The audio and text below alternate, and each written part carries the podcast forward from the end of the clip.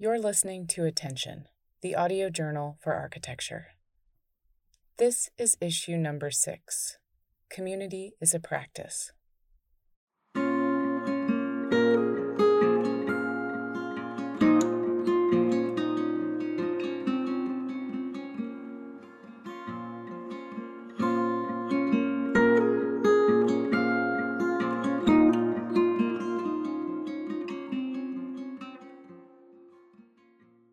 Was first asked to do an issue of attention on community and architecture, I was pretty overwhelmed by the possible scope. For the last 10 years, I've worked on the intersection of social movements and architectural education. In this process, I've encountered a huge range of practices and practitioners who could be said to engage the question of community in some way. The way many people think about the relationship between community and architecture is that there's a simple substitution. Instead of an individual or institutional client, the community is the client. But the move isn't that simple. Community is not found fully formed and ready to represent itself in the design process. What becomes clear from looking at community design in practice during the 1960s and 70s is that architects actually have to participate in defining and determining the spatial boundaries of the communities they intend to support. Importantly, the institutions they participate in also play a major role in this process. While the other episodes of this issue focus on a formative period spanning from the 1960s to the 1980s, in this introduction, I want to frame and contextualize this period of intense debate and institution building. I do this by describing how architects engage the question of community in two other significant moments that preceded and followed it. In the first part, I'll briefly describe some of the ways practitioners today talk about community in architecture, especially as it relates to how they imagine participatory processes. In the second part, I'll talk about concepts of community in late 19th century Europe. With the help of Suzanne Cowan, I'll argue that our current approaches and vocabularies first began to take hold in Europe and the United States during this period. Snapshots of each era don't capture the full picture of architects' complex engagements with community over time and in these different national contexts. Still, they're useful to understand the important shift that happened in the 1960s and 70s and what it means for those who engage these questions today.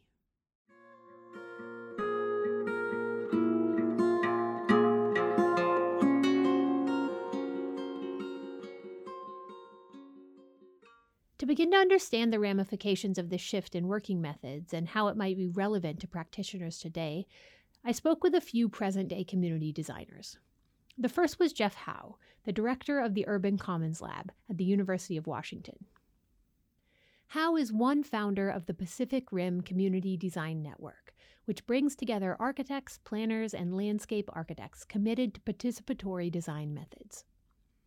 His work has included everything from designing a tool lending library with community activists in Taiwan to programming and designing a Seattle park with multiple generations of Asian diaspora. Since the 1990s, he's trained students and faculty across the world to engage with local questions of cultural and political significance using tactical urbanism and participatory design methods.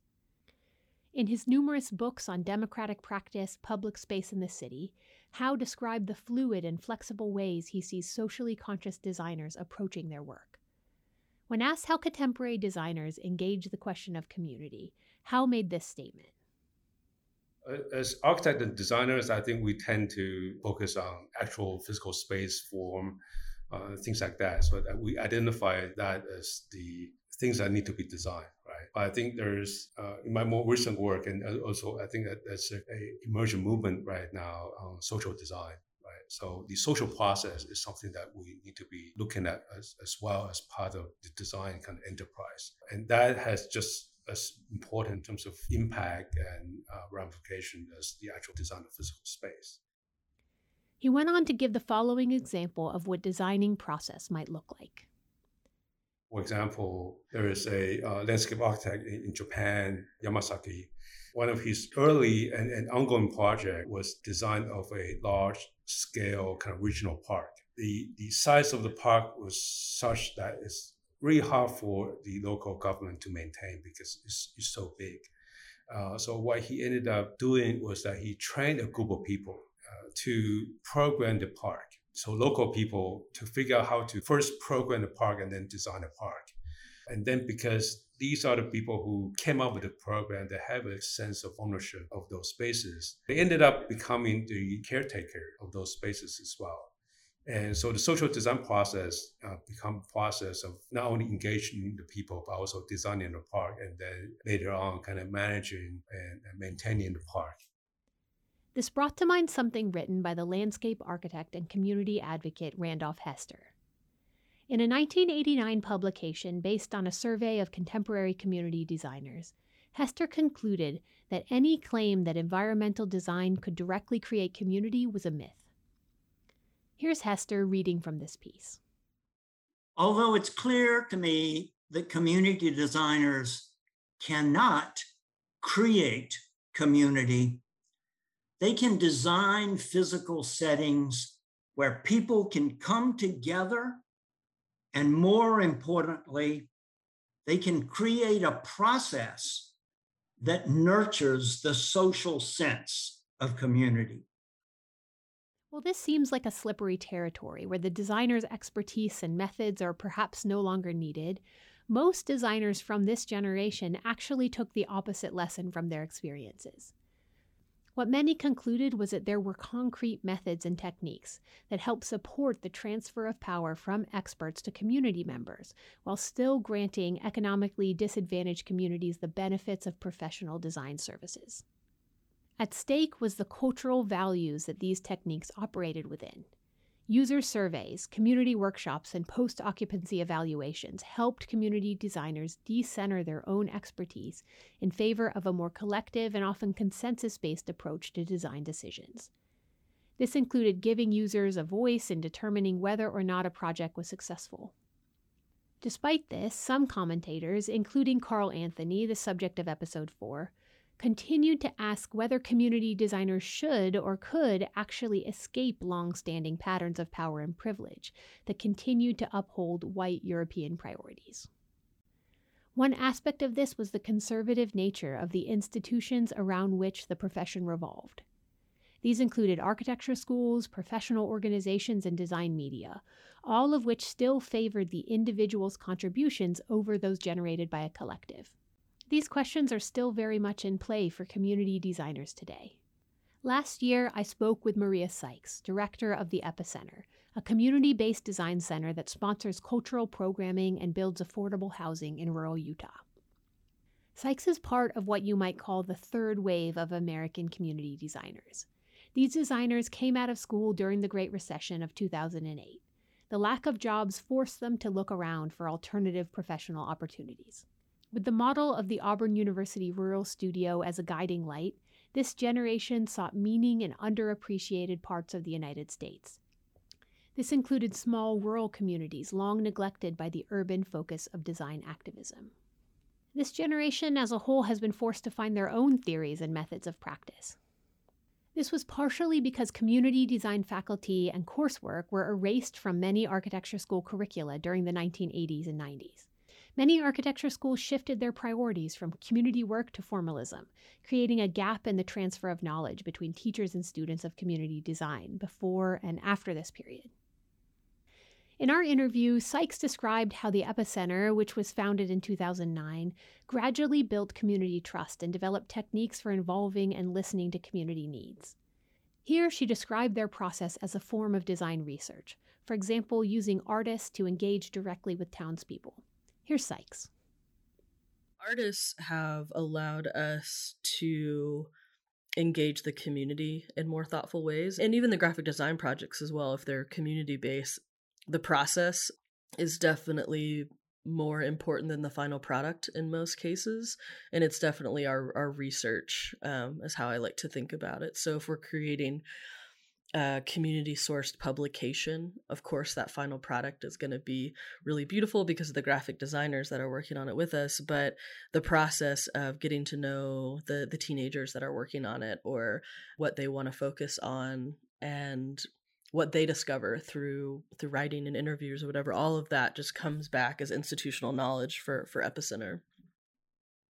Listener can hear Sykes articulating a similar point to Hester and Hou three generations of community designers agreeing on the importance of process, though each deploys the term in a slightly different way. In Hou's case, a participatory process ensures appropriate programming and long term community stewardship. For Hester, it builds a social sense of community, creating the foundation for balanced interactions between economic, ecological, and political needs. For Sykes and her colleagues at the Epicenter, gathering information through surveys needs to be supplemented by the work of artists who help the community concretize their core values across generations. These, in turn, contribute to institutional knowledge that can then be translated by designers into environmental change. There's plenty of overlap between these approaches, but they don't all follow exactly the same logic.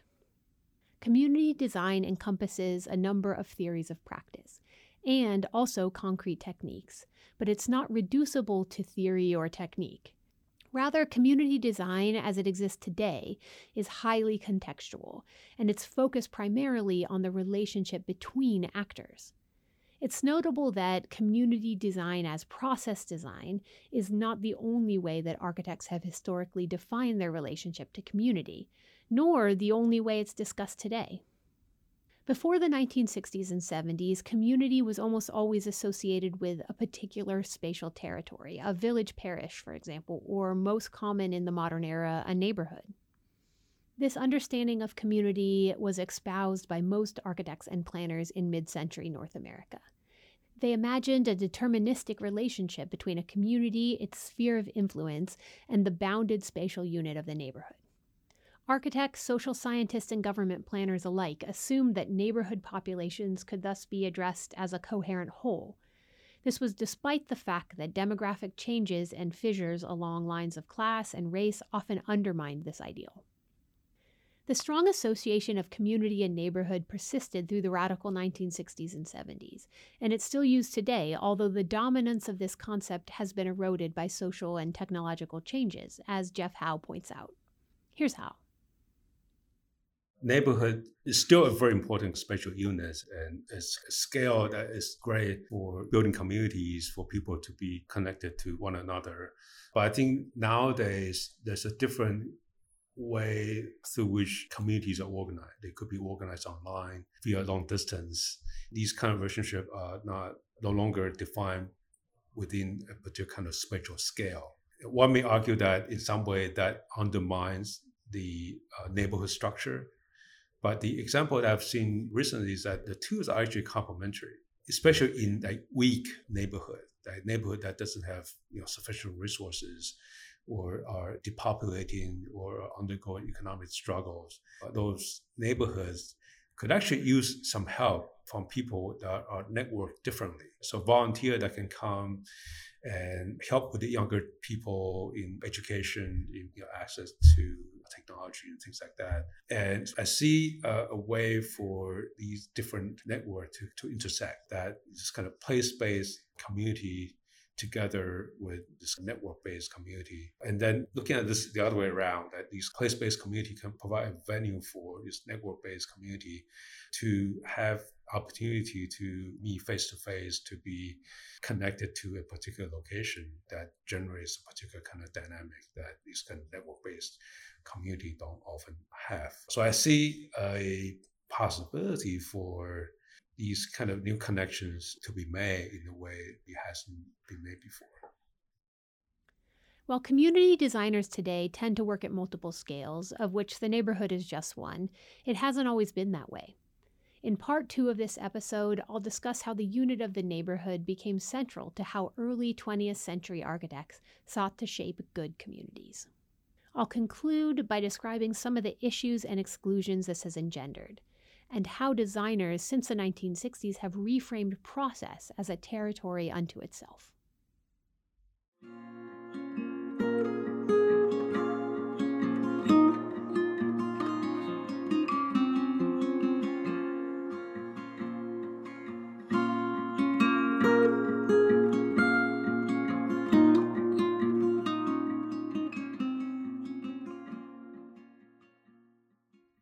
Contemporary designers use many of the same spatial concepts that prior generations of designers have used to talk about community.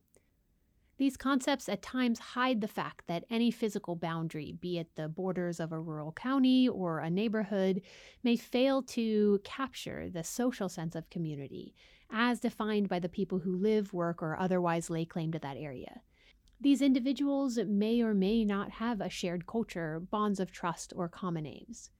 In practice, community designers often encounter conflicting interests within and between the communities in which they work.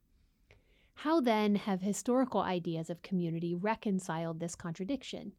And is it really the role of the designer to decide where the source of a real or authentic community lies?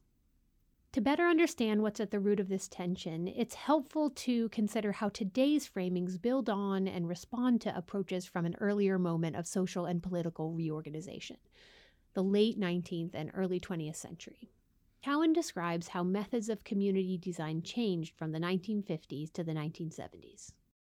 We see this interest rise during the 19th century in the relationship between design and social issues modernizing and industrializing societies are going through a lot of changes. We start to see the rise of industrial capitalism, uh, urbanization, the decline of rural populations, and these are creating huge upheavals that are exacerbating existing problems like poverty and crime and creating new problems like the dehumanization of labor. And so architects want to understand how they can use design to try and address some of these social problems. There are a lot of philosophers outside the design profession who are also interested in this idea of social problems and the kind of changes that are taking place in society. One of the social theorists who's starting to question these changes is Ferdinand Tönnies. And he's a German theorist, and he writes a book called Gemeinschaft and Gesellschaft, which translates into English as community and society. And in this book, he starts to explain this distinction between traditional community and modern society. Gemeinschaft or community is the social interactions that take place, particularly in a rural village where everyone knows each other and they have dependencies on one another because of the way that they live so closely. Contrasts that community with Gesellschaft or society, which relied upon impersonal rules, laws, bureaucracy to try and create unity within a diverse and large community. And so in the 19th and 20th century, many architects look back to these rural communities as Tönnies described as a model for how to address social problems and to encourage more social harmony. In the late 19th and early 20th century, utopian proposals for new communities included communes, philanthropic workers' villages, and garden cities. All of these used planning and architecture to try to make good communities that could serve as models for a good society. Some of the themes of this era included housing built from inexpensive and supposedly hygienic materials or methods that meant the housed workers could build structures themselves. Many also relied on scientific analysis to determine the appropriate proportion of people to agricultural land or social services like laundries or schools. The type of community that architects are envisioning in the late 19th and early 20th century that can revive this older traditional form of community are built around certain design features, particularly a certain scale, often modeled on the rural village.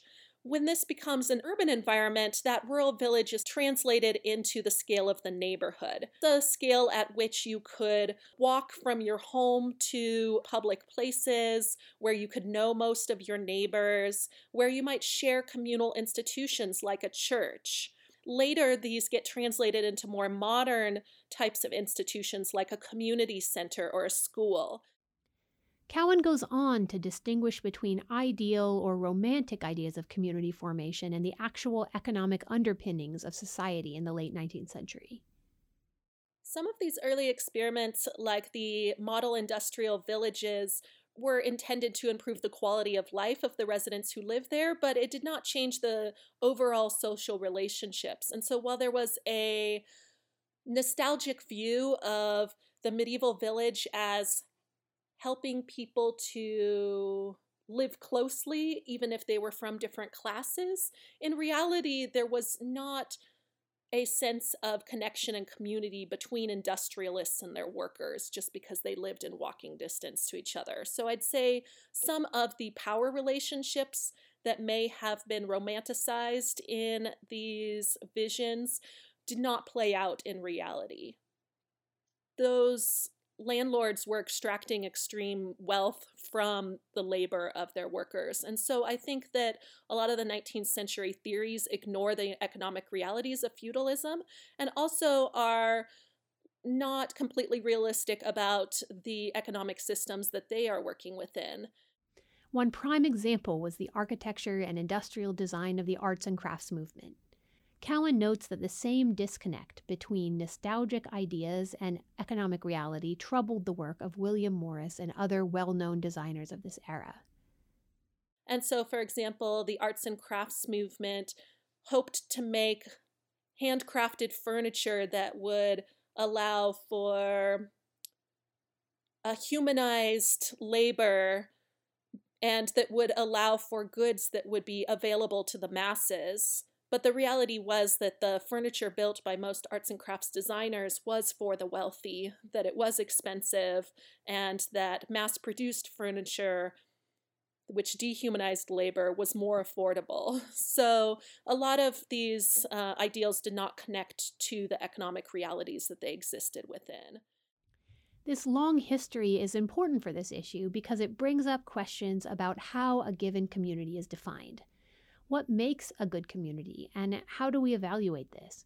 What ideals, ideas, and values of community are at stake, and who gets to define them? And how do economic and political systems shape or even undermine designers' visions of community life? During the 20th century, a number of influential Americans built their theories of community on the precedents set by European thinkers like Tönnies and Morris. One of these was the American literary critic and urban theorist Lewis Mumford. Here's Cowan.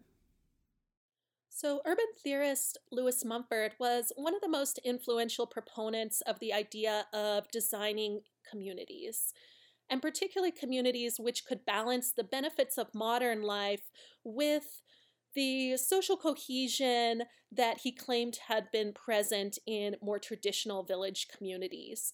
And so, in the American context, he's looking back to the New England village as the model of American community that we should strive to recreate and encourage to continue into modern life.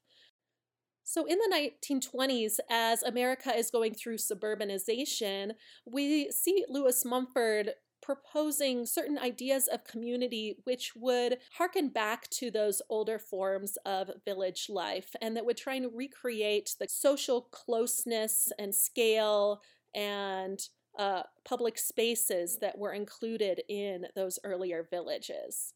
One place that we can see this is in the film The City, which is based on one of Mumford's books, and it has images of new residential developments like Radburn, New Jersey, and Greenbelt, Maryland. Mumford illustrated his concept of urban communities in a 1939 film that was first shown at the New York World's Fair as part of its City of Tomorrow exhibit.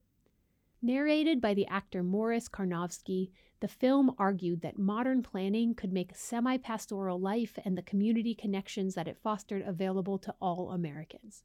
To do this, it contrasted the smoke and congestion of modern cities with the greenery and abundant space of suburban planned communities. The audio clip from the film that you're about to hear is accompanied by footage of a group of children riding their bicycles along winding paths. These snake through neat single family homes to a community school, a small pond, and a grocery store. At every turn, we see small groups of men and women at work and leisure, all offering welcoming smiles. This is no suburb where the lucky people play at living in the country. This kind of city spells cooperation, wherever doing things together means cheapness or efficiency or better living. Each house is grouped with other houses close to the school, the public meeting hall, the movies, and the markets. Around these green communities, a belt of public land preserves their shape forever. In this brief clip from the film, we can hear a kind of modernist positivism. That is, if the environment is designed just so, then community will naturally follow. One of Mumford's goals was to use city design as a mediating factor. something to negotiate between the needs of the individual and those of society as a whole.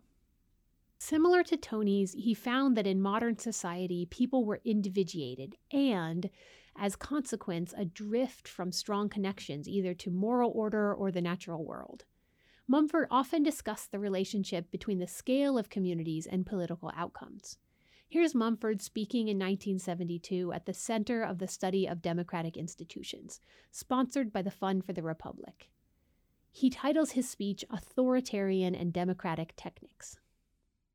Democracy consists in giving final authority to the whole rather than the part. Around this central principle clusters a group of related ideas and practices with a long foreground in history, although they are not always present or present in equal amounts in all societies. Among these items are communal self government, free communication as between equals, unimpeded access to the common store of knowledge, protection against arbitrary external controls, and a sense of individual moral responsibility for behavior that affects the whole community. Democracy, in the primal sense I shall use the term, is necessarily most visible in relatively small communities and groups whose members meet frequently, face to face, interact freely, and are known to each other as persons. As soon as large numbers are involved, democratic association must be supplemented by a more abstract, depersonalized form. In this speech, Mumford argues for what he calls two techniques. The first is organized around systems, which are powerful but unstable. The other centers on small groups of people. This second formation is weak but resourceful and durable. Ultimately, he concludes that democracy must rest on a system centered collective, a system in which there is no single leader, but which acts against the forces of dehumanization and alienation. Mumford's influence on public opinion and architects is well documented. Carl Anthony, the subject of episode 4, closely followed Mumford's writing and corresponded with him towards the end of his life. Anthony was inspired by Mumford's metropolitan perspective and the way he elevated the idea of community within both urban and ecological landscapes. That said, Anthony came to criticize the white, Eurocentric perspective embedded in Mumford and his generation's approach to planning and architecture. Anthony and other community designers expressed deep concern about how foundational planning concepts such as good community perpetuated white supremacist assumptions. This included ideas about ideal family structures, the morality of certain types of labor, and the neutrality of dominant institutions. All these assumptions, they argued, resulted in significant social and economic inequality. As Molly Estev documents in episode 4, Anthony spent his life exploring other traditions. These included those he discovered in Harlem and on his travels in Africa. He asked if these might offer socioeconomic and environmental justice for Black and Brown communities, along with a more balanced relationship between all humans and the natural world. As a result, Anthony expanded on the work of his lifetime friend and colleague Karl Linn. I'll talk about Linn in episode 2. He moved away from a focus on neighborhood based communities and towards the concept of urban commons. The modern use of the term commons has stretched and shifted, beginning with the eugenicist propaganda of human ecologist Garrett Hardin in his 1968 book, Tragedy of the Commons. More recently, we see the concept associated with economic self sufficiency, political liberation, and community ecological management. In 2015, the sociologist Marcus Kipp and his colleagues defined commons simply as being made up of three components a resource, a community of people who rely on that resource, and a set of institutions devised by that community for regulating that resource. I find this definition helpful when considering community design. The actors we consider in this issue move away from a particular scale of action and instead focus on the practice of institution building, resource creation, and collective management.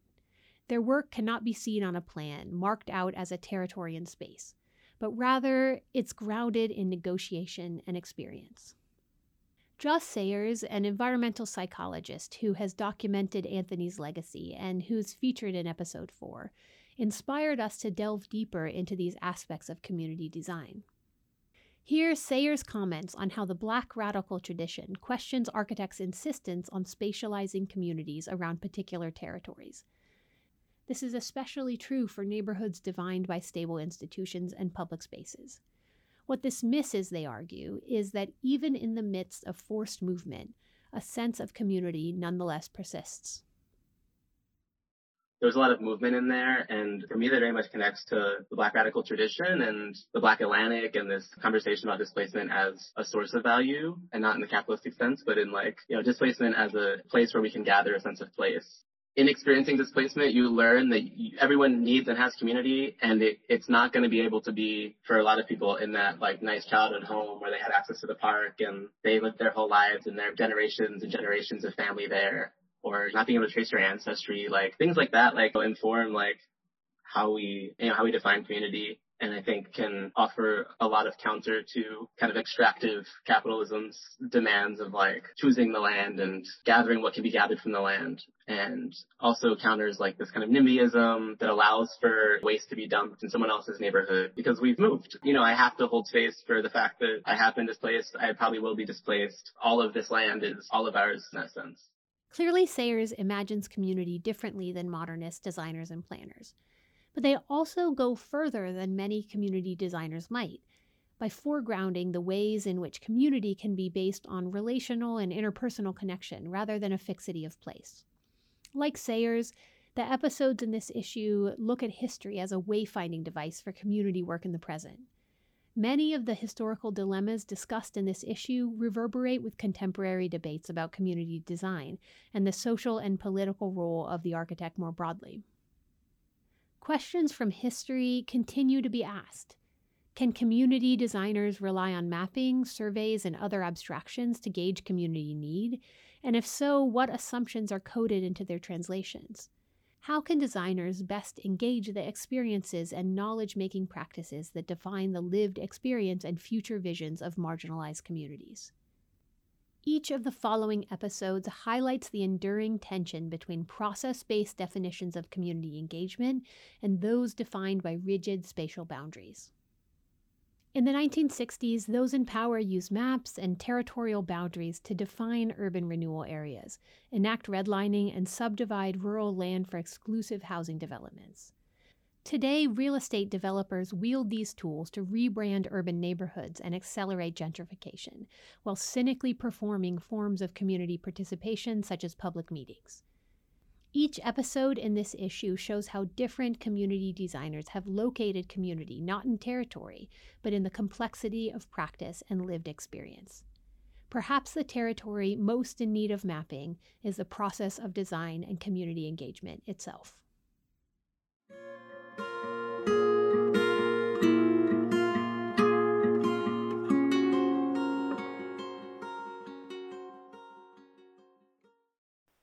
You've been listening to Attention, the audio journal for architecture. Issue 6 Community is a Practice. Episode 1 of Issue 6 was researched and written by Anna Goodman with contributions from Kurt Gambetta and Suzanne Cowan. It was directed and produced by Anna Goodman. The episode was edited by Kurt Gambetta and Joseph Bedford, with post production assistance from Ethan Curtis. Music for this episode was provided by Jessica Jones. Thanks to the Graham Foundation for Advanced Studies in the Fine Arts for their generous support.